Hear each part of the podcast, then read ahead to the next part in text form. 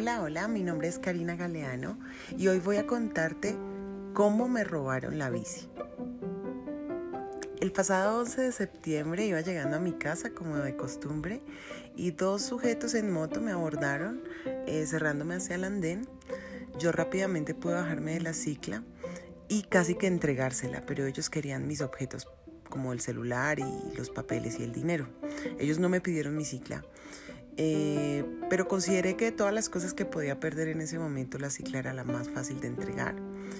Pero como ellos insistieron y casi que me amenazaron con venirse detrás de mí si no entregaba el canguro en el que tenía las demás cosas, salí a correr, empecé a gritar, como no sabía que yo gritaba, de hecho estuve afónica como cuatro días, nunca había estado afónica en toda mi vida, y eh, logré que, mm, perdón por el ruido, logré que me llamar la atención de mis vecinos, salieron por sus ventanas, los vigilantes, y de alguna manera intimidarlos y que se sintieran descubiertos, así que no tuvieron más remedio que tomar mi bicicleta, eh, darse el giro y salir en huida. Yo vi cómo se iba mi cicla, instrumento que amaba desde hace cinco años. Era una mujer que hacía todo en bicicleta, no montaba los domingos, montaba todos los días de mi vida. Iba donde mis clientes en cicla, hacía mis diligencias en cicla, era mi vehículo personal y para los románticos de las ciclas, además, pues era mi compañera inseparable. y los que montamos en cicla entendemos de qué estoy hablando porque desarrollamos una relación particular y personal con ese objeto porque aprendemos a entendernos con él, a entender sus cambios. Los que vieron la película Whiplash entienden muy bien la relación que uno tiene con lo visible y con lo invisible de los asuntos. Entonces, pues Whiplash es una película donde hay un maestro enseñando a un chico a tocar la batería para hacer buen jazz y él amaba la música, pero su relación con la batería era una relación casi que como con una persona y siento que un poco eso nos pasa a los ciclistas. Eh, desarrollamos una relación con nuestra cicla tan personal, tan, tan de una comunicación, aunque suene ridículo, yo sé, que, que realmente es una pérdida que pega duro. Eso sin mencionar los efectos estresantes del momento y el post-trauma que trae ser víctima de un hecho violento como un atraco a mano armada así que eh, los siguientes días experimenté tranquilidad, no soy una mujer apegada a los objetos, pero sí creo que tenía en alto aprecio mi bicicleta. Era una Specialized a la que además le había invertido un buen capital para que garantizara su funcionamiento y todos sus componentes eran de lujo, así que ustedes entenderán que también es una pérdida económica y aunque es cierto que lo material se recupera y lo importante es que a uno no le ocurrió nada y es sustancialmente cierto, no, no un poco más cierto, también la pérdida económica afecta porque ahora pues ya uno no piensa si quiere una cicla eh, costosa, sino que piensa en comprar una económica por si la roban. Y cuando me vi pensando así dije, uy no, un momento Primero necesito hacerme una terapia como aquellas que yo hago para los demás porque me dedico al coaching comercial y al coaching one-to-one. Y dije, Karina, vas a tener que ser tu propia coach y vas a tener que mirar la manera de expresar y sacar eh, lo que haya quedado dentro de ese estrés. Y qué mejor manera que un podcast. Tenía el deseo de hacerlo hace mucho tiempo. Había emprendido varios, podcasts que nunca quise publicar porque no me sentía muy cómoda. Pero como me dijo mi mejor amigo que está radicado fuera del país, a veces necesitamos que estas cosas pasen para emprender otras que venían detrás y, y nos, habían, nos había faltado algún tipo de valor para, para arriesgarnos a hacerlas. Entonces aquí estoy narrándoles a ustedes cómo me siento desde entonces. Lo que van a encontrar en este podcast es una vida sin bici, lo que pasa los siguientes 15 días en mí porque decido salir a trotar. Y qué pasa en mi mente de ciclista, cómo asumo la calle desde mis eh, pasos y todo lo que experimento alrededor de esta nueva vida sin bicicleta. Ah, para darle algún tipo de, contexto funcional a este podcast y que pues digamos nos, nos informe a todos y nos ayude a todos, decidí que iba a investigar un poco cómo estaba la situación de robos de ciclas en Bogotá. Y ha sido interesante encontrar que preocupa mucho que el aumento este año de robos es de 1.333 bicicletas respecto al mismo periodo de tiempo del año pasado. En total se han presentado este año 5.927 robos de ciclas. 4.587 de estos robos eh, fueron hombres, las víctimas, y 1.150 fueron mujeres las víctimas. Eso es interesante porque eh, me hace pensar que para ellos es mejor atracar a un hombre porque pueden entrar de manera más violenta, lo cual agradecemos mucho a las mujeres, pero de ninguna manera eh, puede verse como virtuoso. Lo aclaro porque se puede considerar así y no, no es la intención de mi comentario. Y seguramente porque cuando roban mujeres pasa lo que yo hice, y es que entramos en nervios y armamos la nuestra. Las mujeres somos muy interesantes cuando estamos bajo presión nerviosa y, y seguro los hombres al ser más calmados también reaccionan mucho más tranquilos frente a entregar sus objetos. Pero las mujeres como yo, que somos eh, animales salvajes, eh, reaccionamos nerviosas, pero al igual que estos animales cuando se ven atrapados son violentos.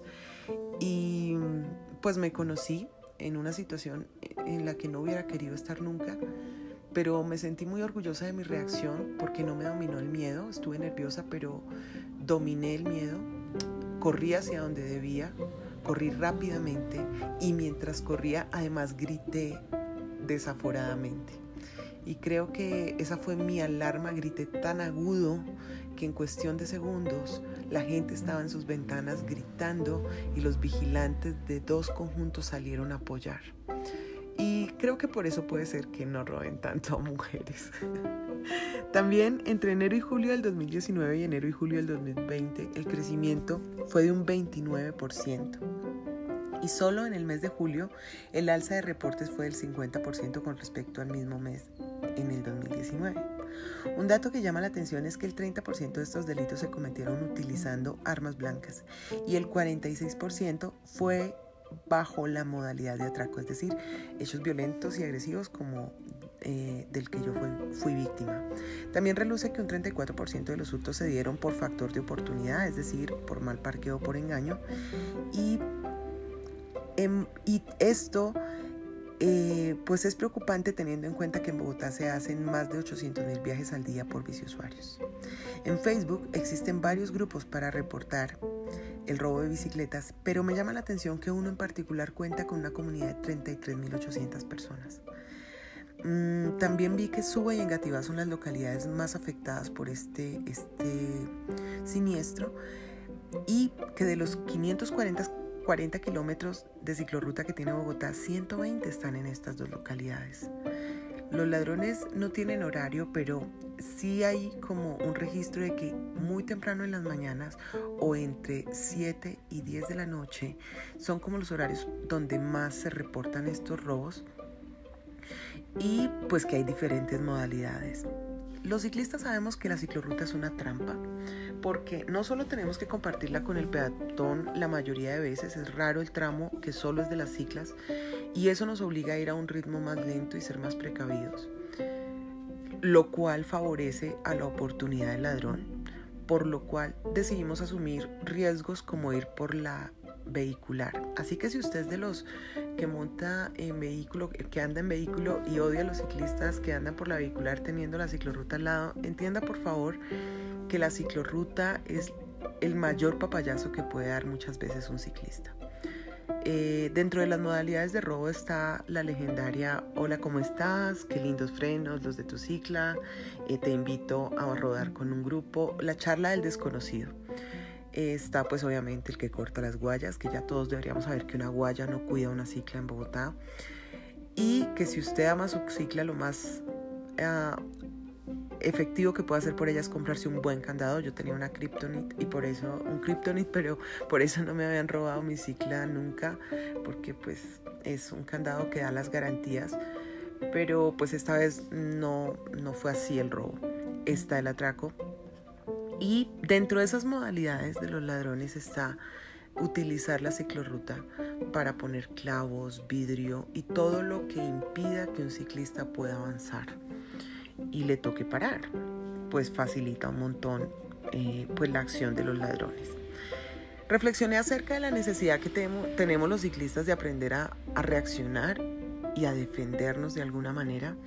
Reflexioné acerca de por qué no se ha logrado un método de rastreo y pensé también por qué si se tienen tan identificadas las localidades, puntos y horarios de robo, no están ubicados cordones de seguridad en esos lugares y, en esos horarios. Pareciera que hubiese un mercado negro como la mayoría de mercados negros aquí que parecen ilegales pero no lo son. Pero lo que más me molestaba era saber que incluso si yo hubiera eh, logrado que se capturaran estos ladrones y hubiera salvado mi cicla, parece que al poco tiempo sueltan a los ladrones de, los, de las estaciones de policía. Así que tampoco hay un sistema que judicialice efectivamente a este tipo de personas. Me sorprende mucho que ahora dentro de las descripciones de robo de cicla casi que todos definimos por defecto que quienes nos robaron son venezolanos, lo cual me parece un desacierto, no digo que no pase, pero también conozco mi gente, conozco cómo somos los colombianos. Y, y, bueno, es un panorama desalentador en tanto no hay garantías para el ciclista urbano. Entonces, este podcast eh, es para ayudarme en primera instancia a liberarme del estrés que me generó, contarles un poco lo divertido que ha sido aprender a ser una mujer sin ruedas. Y tercero, que hagamos ruido, que hagamos un ruido mm, no necesariamente eh, violento, puede ser divertido. Y donde podamos, eh, no sé, comentar también, ¿por qué no?, las buenas experiencias en relación a este tipo de situaciones. Entonces, eh, esta es la información que quería dejarles, contarles un poco cómo fue. Y si le gusta lo que va a pasar en este podcast, lo que va a seguir escuchando, que es eh, esta cotidianidad de mi vida sin bici, eh, lo invito a que lo comparta a sus amigos que también son ciclistas urbanos y que se sume a esta iniciativa, porque todos sabemos que si nos sumamos haremos un ruido mayor que el que puede hacer simplemente una mujer con una necesidad infinita de recuperarse de todo ese estrés postraumático que genera eh, un acto violento como un robo a mano armada. Así que gracias por escucharme. Eh, espero que sigan conectados con este podcast. La idea es que salga un capítulo semanal. Y em, pues les anuncio que el próximo capítulo se llamará No actúe como una bici. Así que si le interesa, aquí estaremos eh, contándoles cómo sigo manejando la situación. Déjeme sus comentarios, la información que tiene, modalidades, que seguro esa información nos va a regalar defensas y nos va a permitir reaccionar de manera más efectiva en una situación similar. Mm, que estén muy bien, un abrazo y gracias por escuchar La vida sin bici.